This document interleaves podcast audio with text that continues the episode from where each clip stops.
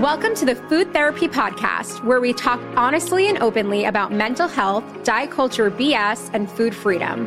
We're your co hosts. I'm Brittany Modell, owner of Brittany Modell Nutrition and Wellness. And I'm Lauren Sharp, owner of Empower Method Nutrition.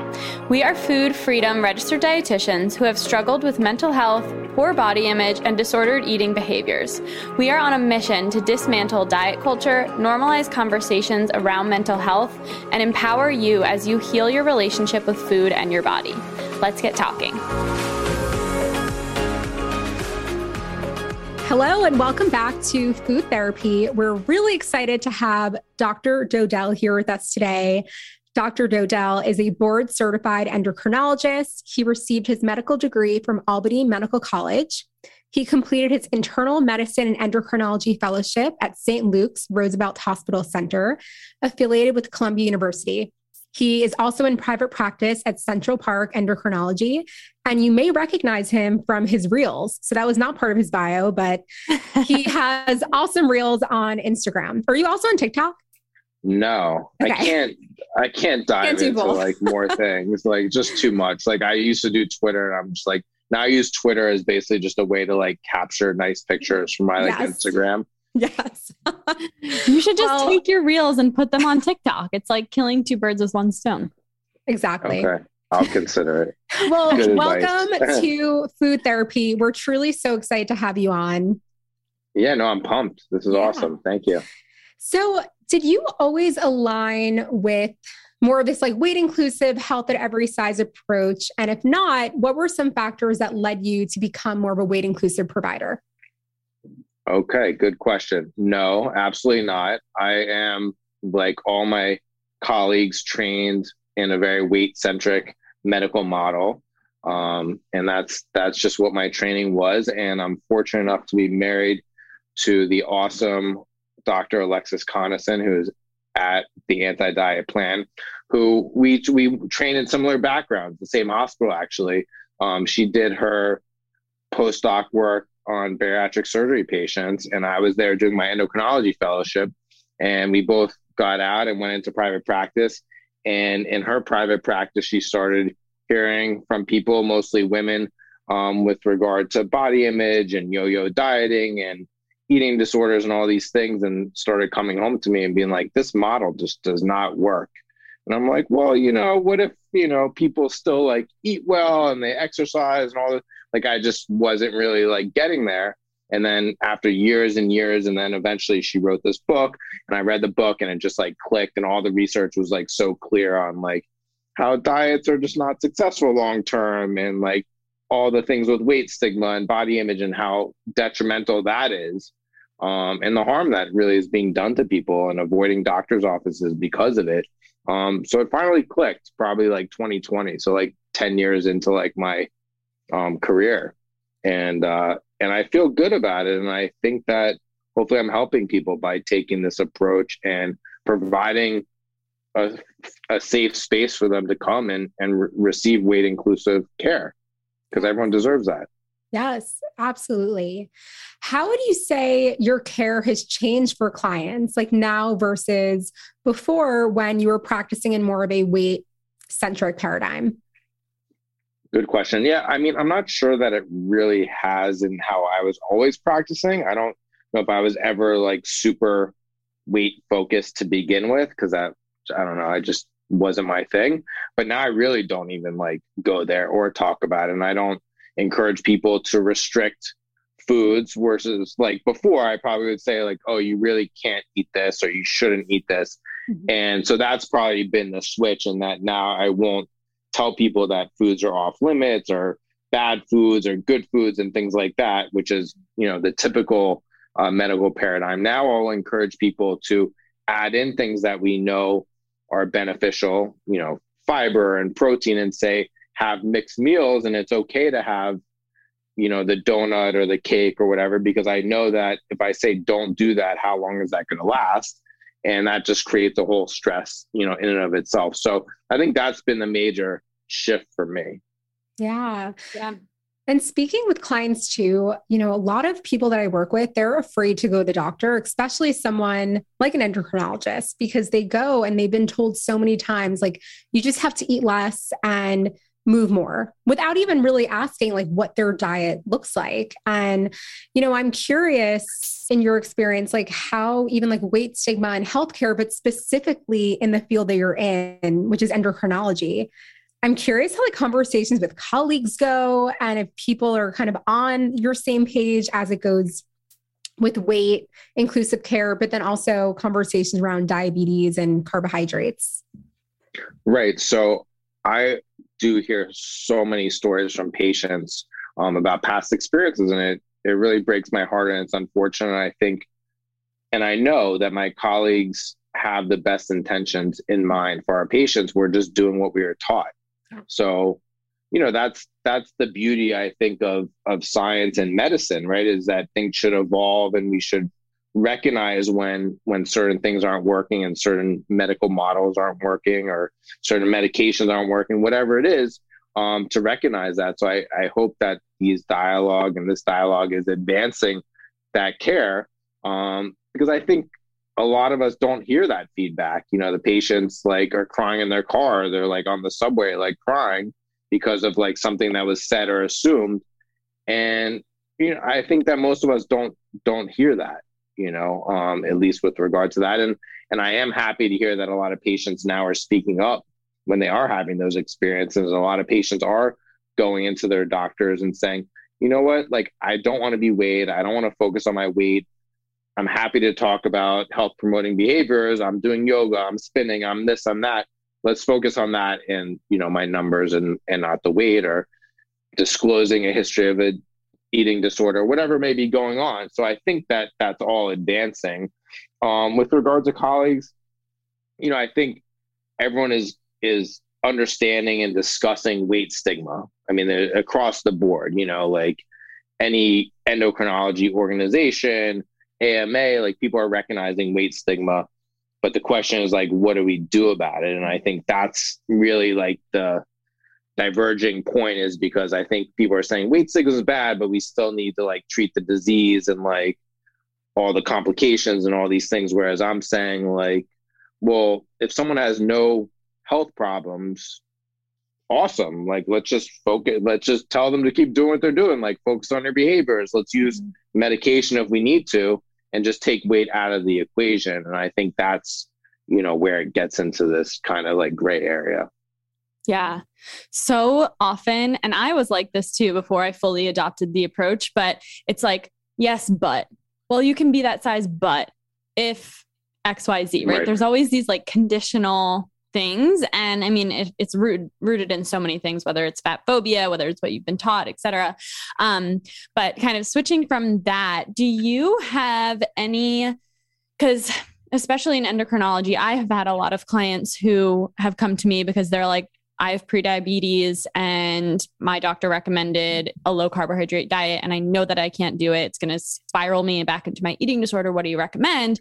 And essentially, we just heal their relationship with food and like you said add back in um you know add fiber add protein add fat add fat etc um but is there something like in the body that has to do with insulin resistance and whatnot that happens with binging because most of the time when i see these people they are binging right so a lot of data coming out on the impact of of weight cycling mm-hmm. and the binge restrict cycle is probably what's going on for mm-hmm. for maybe many of your clients mm-hmm. and that is more harmful than staying at the same weight and eating obviously like a balanced thing or having you know more sweets and carbs and things like that over time. Um, so i would say the stress and the inflammatory process of restricting and binging is probably way worse for the body than just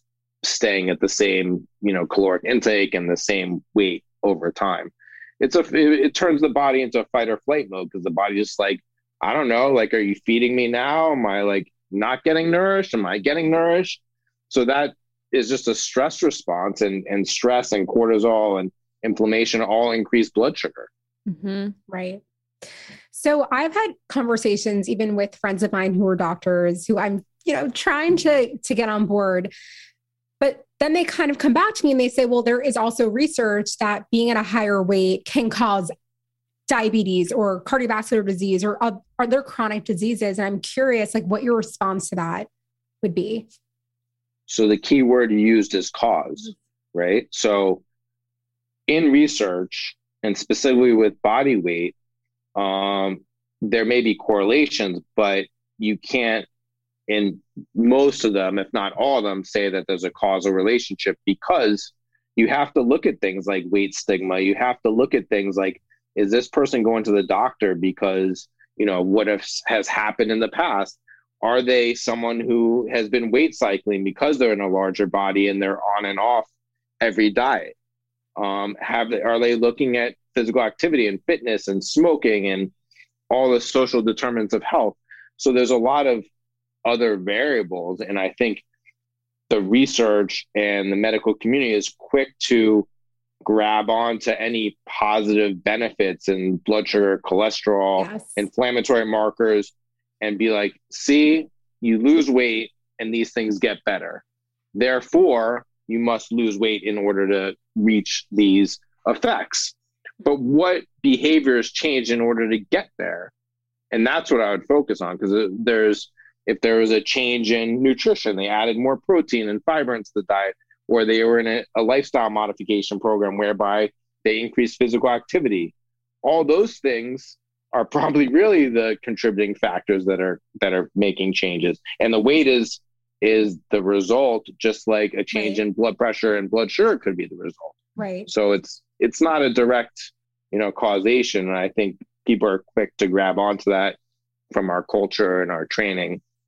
So I think that that's what the discussion can be and should be.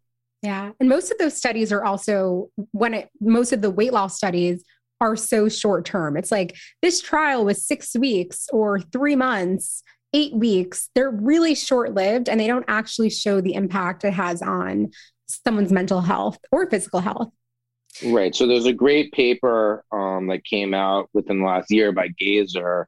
Um, it has like 250 reference papers in it, which shows irrespective of changes in weight, increasing physical activity and fitness in and of itself improved cardiometabolic markers without any change in weight whatsoever.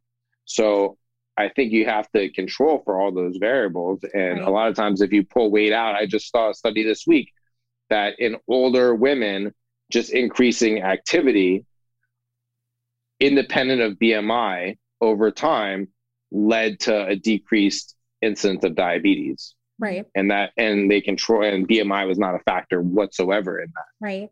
Yeah. I'm not sure if you've heard of the study. I actually just did a reel on it. Um, but I'm not sure. If, well, yeah, it was a study because it was for, you know, the show The Biggest Loser. So I, I saw um, that. I saw your reel. oh, you great. did? Yeah. I hope I liked it. I probably didn't like it. yeah, so it's so interesting to me. I mean, they talked a lot about like resting, energy expenditure, and I didn't put this in the reel, but there was something because I was like, this is just going to be way too confusing if I hit on too many points. But there was something about how even the people who did significantly lose weight, there was no change in their insulin sensitivity. So I thought that was a really interesting component, especially because if they were I don't know, maybe I guess because they've been weight cycling for so long or they were yo yo dieting and whatnot. But that was a definitely an interesting piece of the study. So even with losing weight, there was no change in insulin sensitivity, you're saying? Yeah. Yeah, it's hard to know. I mean, and also like are they putting out less insulin, you know, at that point because mm-hmm. they've been resistant for so long. So it's, you know, it's hard insulin's tricky, you know. Yeah. Yeah. I just thought because the recommendation all i mean not all the time but most of the time is lose weight you know if you have prediabetes or whatever it is. So to see that that in research really isn't the solution is you know good to see. I think that also people are recognizing this idea of a metabolic set point yeah. and and realizing what happens to the body once someone loses weight and the the ghrelin the increased appetite hormone that kicks in the leptin that goes down to decrease satiety in the body is really smart and it wants to be within, you know, a given window. And that window is not the same for everyone. Like I'm not going to weigh the same as, you know, a lot of other people and vice versa, right. you know? So, and that's what it is. You know, not everyone's meant to be like the same shape and size. And I think the more that we discuss that and recognize that and look at real health markers, because yes. weight is not a, not a reliable marker and right. indicator of health because of muscle mass, because of different fat distribution, you know, subcutaneous versus visceral fat. When we start looking at real markers and realize that we're all different, we're all genetically different, and like 40 to 70% or something like that of our weight is just genetics. Yes to everything you said. Oh, awesome. Thank you. I'm curious, what are some behavior changes that you've noticed with your patient population that has helped reduce insulin resistance? So, the main ones that we all kind of like hear about on our Instagram feeds and that I talk about and try and talk about my patients is stress management. So, I try and talk to people whether your stress levels like, what do you do for stress? Are you in therapy? Do you meditate? Do you take walks? What do you, do you talk to friends? What do you do um, to manage the stress? Because we're all living in a stressful time. You know it's like the immediate gratification the the workload the families the covid the whatever's going on it's a high pressure and that affects our health. There's no there's no doubt about it. Um, so i talk about stress mm-hmm. um, talk about movement and and so much of movement has been linked for a lot of patients with exercise and and therefore it's being done to lose weight to get healthier. So i try and kind of break that cycle and say you know it doesn't have to be about weight loss and it doesn't have to be about even getting healthier. It's just about finding something you enjoy and see how it feels and and hopefully you know getting out and taking a walk for five ten minutes a day makes you feel good. And like let's not worry about like what it's doing. It's just in the moment this is something you enjoy and it feels good to like step away from your desk and like get some fresh air.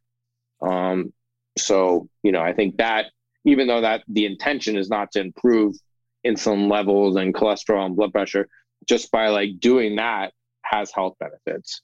Um, sleep is a big one that I try and talk about because sleep deprivation can increase insulin levels, insulin resistance. It can impact cortisol levels, inflammatory markers. So I try and hit on all these things. And and none of them have to do with weight whatsoever. Right. I awesome. love that. That must be so refreshing for your patients. I mean, the amount of things, especially like we said in endocrinology, that they've probably got all of the recommendations of weight loss is going to be the cure all. Yeah, I mean, I I see a lot of patients obviously who have you know had these experiences and are are dealing with disordered eating or mm-hmm. in the in the throes of an eating disorder and, and you know they've gone into to people and again this is like our training or lack thereof right. mm-hmm. of like asking about what's your relationship with food do you have any history of disordered eating like what's that what's that look like for you mm-hmm. so i i wasn't trained that way so but i've been learning yeah. you know that i should ask people that and i hear and i'm learning secondhand and just hearing the stories of people who have gone into to doctors and they said, well, you know, you really need to lose weight. And the person's like anorexic already, you know, mm-hmm. and it's like totally derails whatever good work they've been doing with people like you. Mm-hmm. And it's really sad, you know? Yeah, it is. Something I asked again my doctor friend because we were going back and forth on this and she's like well what am i supposed to say to you know someone who comes into my office who clearly has markers for diabetes and all these things. And I was like, well, what would you say to someone who looked like you, who's in a really small body? Would you tell that patient to go ahead and lose 20 pounds to bring down those markers? And she's like, no. I'm like, well, what would you tell them? And she said, like, I would teach them about like, you know, carb management and, and pairing proteins and fats with carbs and fiber and exercise. I'm like, well, that's what you should be saying to everyone. And I think that's the point that we're trying to drive home is so many times people think anti diet means anti health. And really, we're just taking a different approach. We're not solely focused on weight because at the end of the day, weight is not a behavior. And so, focusing on sleep and stress management, exercise, even food, all these things can have a direct impact on someone's health. Totally. And I think it's important to note um, that people across the size spectrum have type 2 diabetes. People across the size spectrum have PCOS and fatty liver and insulin resistance. Mm-hmm. Um, people across the size spectrum have thyroid disorders. So, you know, I exactly what you said. You know, what what would be your advice for someone, you know, who has a BMI of like 22 or whatever? Right. You know, the BMI right. is bogus, anyways. But like, just to use that example, um, and the medications could be applied the same way, and the behaviors could be applied the same way, and as a result of making behavior changes and health promoting behaviors, people may lose weight. Their weight may stay the same, or it may even go up. So if someone has uncontrolled diabetes, they will lose weight because they're breaking down fat and muscle because they're in this fight or flight mode and their body is essentially starving for sugar because even though the sugar is high, the cells aren't able to utilize it. So they're breaking down their fat and muscle to create energy. So they're like losing tons of weight and they're also like peeing all the time and just totally dehydrated. Mm-hmm. So they're sick, you know, basically. Yeah. So when you start treating the diabetes with medication, with behaviors, with insulin if needed, they may gain weight and they will likely gain weight and they're going to be healthier for it. Yeah. Right. Such a good example of how weight gain doesn't necessarily mean poor health because especially in that instance where they needed to gain weight right uh, it's also interesting you mentioned like how these conditions exist among all body sizes. I always love to say, like, why do we expect, like, we as a society typically believe that there are just like those naturally thin people, right? Like I hear people say all the time of like, oh, I just wish I could be naturally thin. She can eat whatever she wants. So why is it so hard for us to believe that people are just naturally in bigger bodies as well? Yeah. yeah. Yeah, that's a great point. So we know you're based in New York. And if someone is looking for a HAES provider, do you, are you aware of any resources where you can find providers who do practice how you practice? And if you are in New York and you're looking for an endocrinologist, definitely um, check out Dr. Dodell. But you know, people will listen to this podcast across the country. And I don't know if you have an answer for this, but do you know of any resources?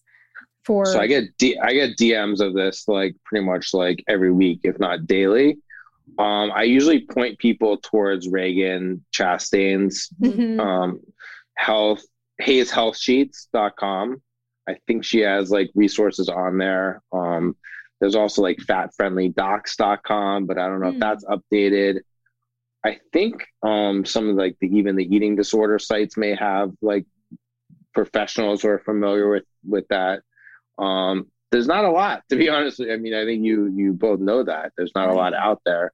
Um, so we do get a lot of I get a lot of questions, but I just don't know that many people personally. Yeah. Mm. Hopefully that will change. Yeah. In yes. the next, you know, upcoming years. And we'll have more people like you who is, you know, spreading this message and really providing safe, inclusive care that all people deserve to have.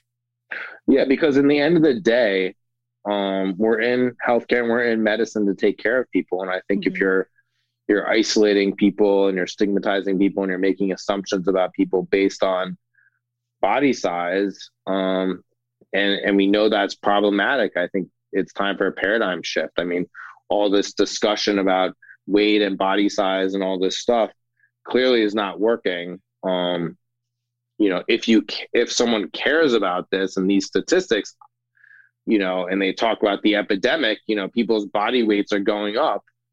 And why is that when there's been such a tremendous focus on body weight for many, many decades? Hmm. So, you know, like what what's been like harped on and like discussed in the medical community and society and advertising all this stuff hasn't really done anything, you know, right. and it's actually harming people and stigmatizing people. So, you know i think that's something that we have to to look at.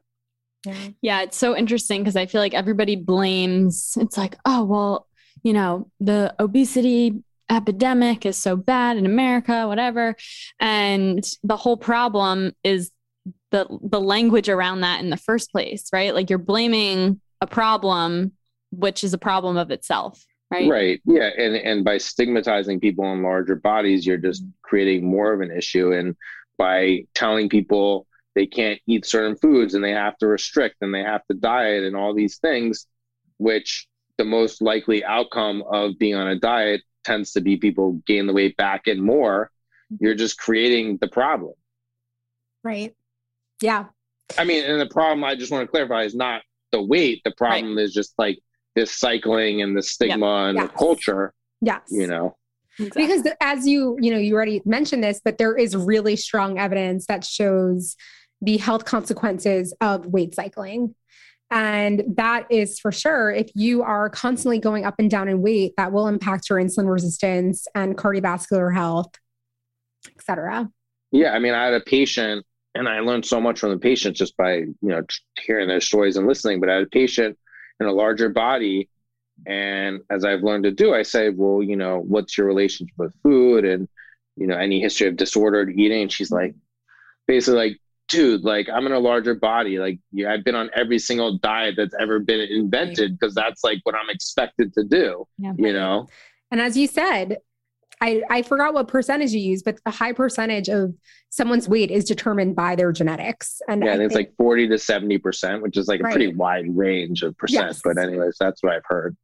Right. And we're not told that. We're told that it's a quote unquote fixable problem and it's your fault and you're not making enough of an effort, which is people are shocked when they realize that they can opt out of dieting. They're like, what do you mean I can just not diet? Like, I, I have to diet and I have to diet for my health.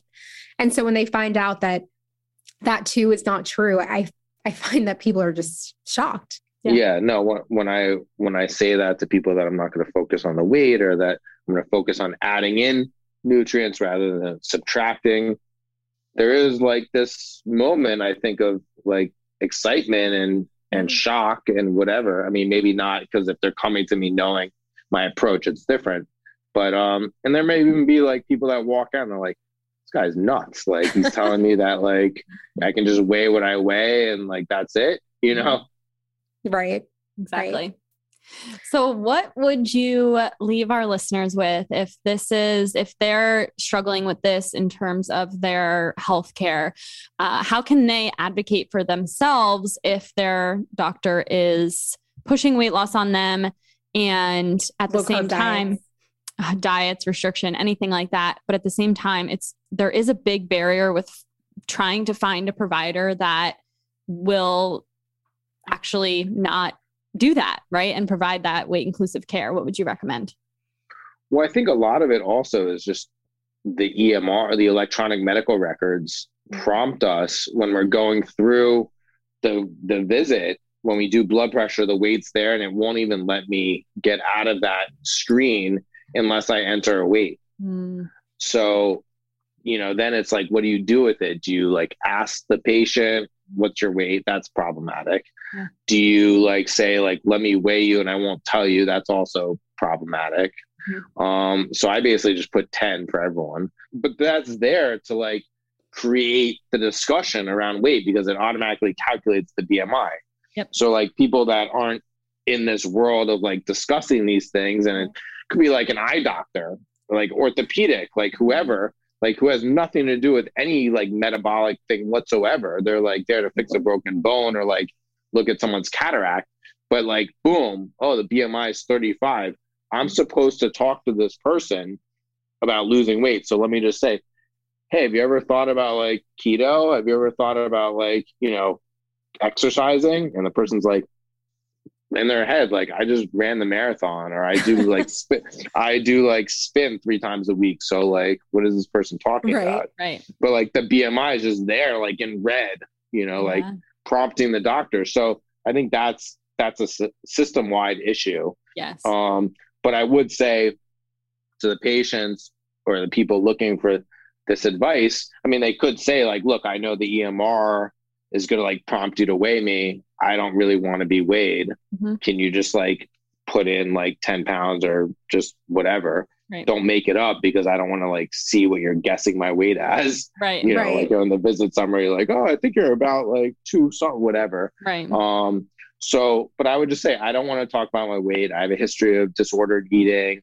I'm working with a therapist. Mm-hmm. These are the things that I'm doing to enhance my health.